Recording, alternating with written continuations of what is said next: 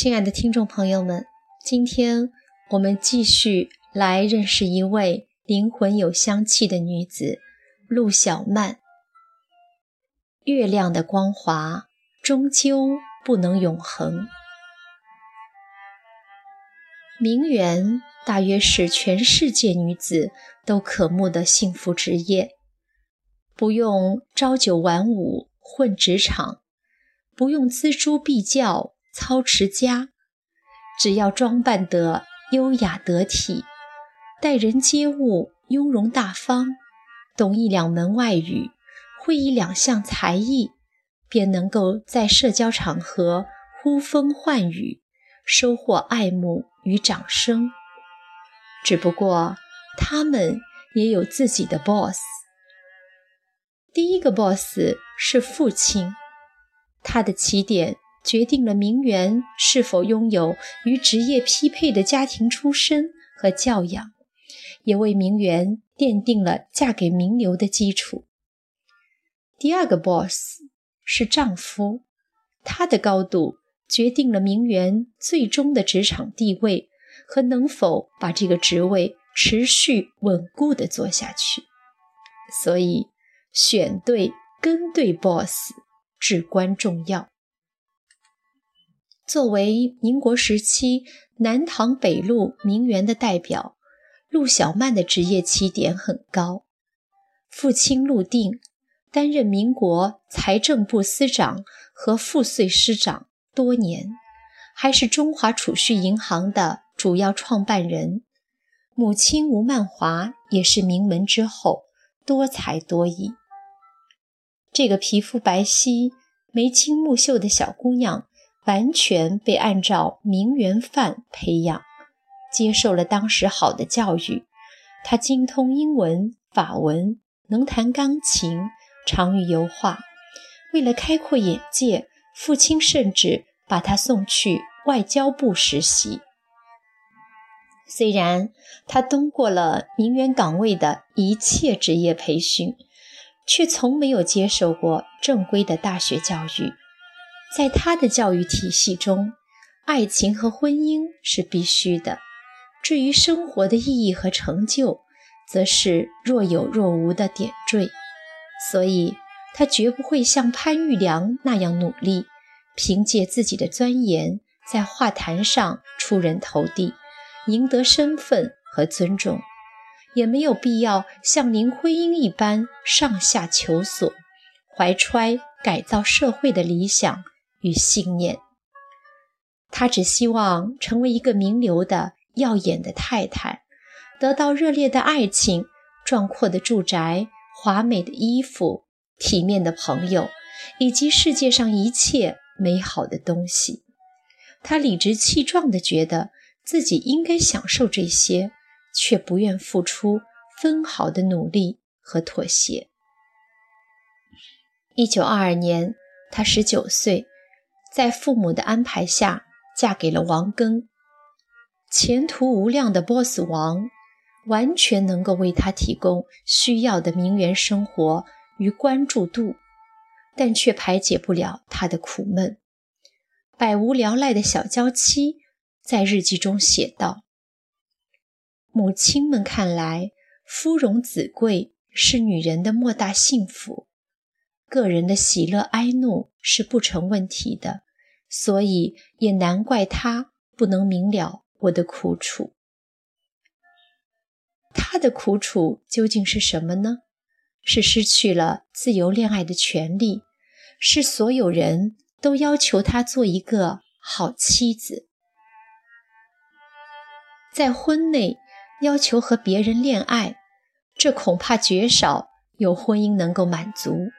所以，即使没有徐志摩，她依然会和其他的男人蹦出情感的火花，比如胡适，比如温瑞武。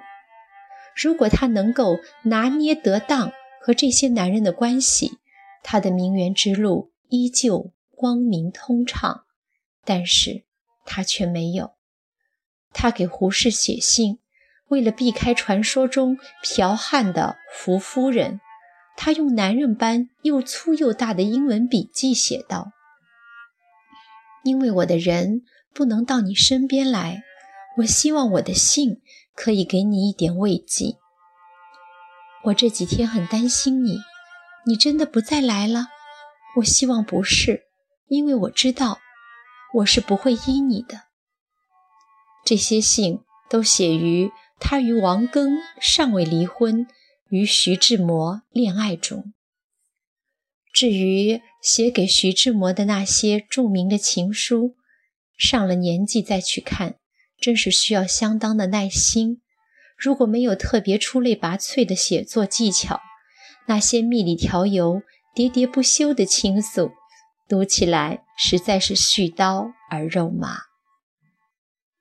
他对他说：“摩，第一个人能从一切的假言假笑中。”看透我的真心，认识我的苦痛，叫我怎能不从此收起以往的假，而真正的给你一片真呢？他便回应道：“啊，我的龙，这时你睡熟了没有？你的呼吸调匀了没有？你的灵魂暂时平安了没有？你知不知道你的爱？”正含着两眼热泪，在这深夜里和你说话，想你，疼你，安慰你，爱你。他费尽周折的和懂他的他在一起，果真从此幸福了吗？他一如既往的呼朋唤友，吃喝玩乐。他有几件衣服，是否完好？他全然不知，徐志摩只能埋怨：“我家真算糊涂，我的衣服一共能有几件？你自己老爷的衣服，劳驾得照管一下。”他的这些埋怨，他听不进去，回信道：“上海房子小，又乱，地方又下流，人又不可取，还有何可留恋呢？”来去随便吧，着地本留不得雅士，夫妇何言？他的才华用来斗嘴，倒也锋利；他的豪奢让他为挣钱疲于奔命，难免抱怨。他搭乘免费小飞机离家前的晚上，他大发雷霆，随手将烟枪往他脸上掷去。他赶紧躲开，金丝眼镜掉在地上，玻璃碎了。他以前也经常使性子，但如此对他动怒、爆粗还是第一次。他伤心至极，一怒之下离家外出，第二天下午才回去。一到家，便看到他放在书桌上的一封信，读后。悲愤交加，却又气急无语。随便抓起一条上头有破洞的裤子穿上，提起平日出门的箱子就走。他最后的那封信究竟说了什么，已无从得知。两天后，他飞机遇难。送给他免费机票的南京航空公司主任保军舰亲自给他报噩耗，但他不能相信这是真的，把人挡在门外。许多朋友何敬武、胡适、林徽因等不肯原谅他，认为他的铺张是害死他的凶手，纷纷与他绝交。可这些人都没有想到。从此，小曼变了另一个人。她不再去社交场所，不再相宴，闭门谢客。画画与编制模文集是他后半生最重要的两件事。他去世后的三十四年中，他为他编写了《云游》《爱美小札》。志摩日记、徐志摩诗选等等书籍，时过境迁，往事如烟。别人早已各有际遇，只有他一直关心着徐志摩文集的出版，一遍遍地跑出版社，希望又失望，努力却从不放弃。他希望用实际行动来表达爱和思念。可是，他同时与温瑞武同居了快三十年，不然他怎么生活呢？他的卧室里一直挂着志摩的大幅遗像，从没有摘取过。每隔几天，他总要买一束鲜花送给他。他对王映霞说：“艳美的鲜花是志摩的象征。”它是永远不会凋谢的，所以我不让鲜花有枯萎的一天。他用那首漂亮的郑恺写下《长恨歌》中的两句诗：“天长地久有时尽，此恨绵绵无绝期。”放在书桌的玻璃板底下。他不再注意自己的形象。王映霞回忆说：“小曼把自己糟蹋得很厉害，牙齿全部脱落，没有镶过一只，已经成为一个骨瘦如柴的小老太婆了。而那时她不过四十多岁。”一九六五年四月三日，六十三岁的她在上海华东医院去世。他没有子女，唯一的遗愿是和徐志摩合葬，但这个要求被徐志摩和张幼仪唯一的儿子徐阶凯拒绝了。如果他像唐英，很早就清晰地了解自己，所有的选择都围绕着名媛的路子规划，对情感没那么挑剔，日子会风光到老。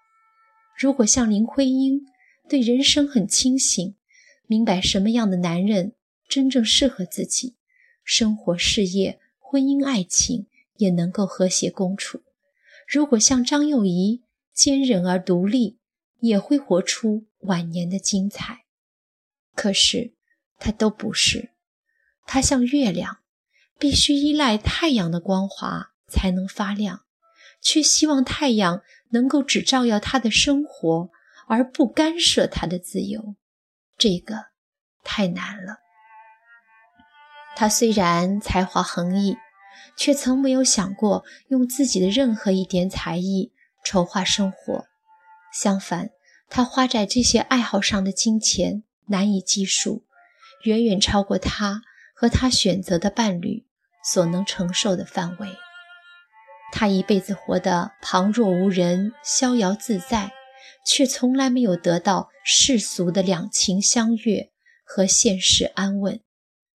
他灿烂、繁盛、肆意的身前和凄凉寂寞、飘零的身后，反差的让人唏嘘。多愁善感的他，渴慕一个既有很多很多钱，又有。很多很多爱的人，只是有很多很多爱的人，往往挣不到很多很多钱，而有很多很多钱的人，又付不出很多很多的爱。他的痛苦似乎早已注定。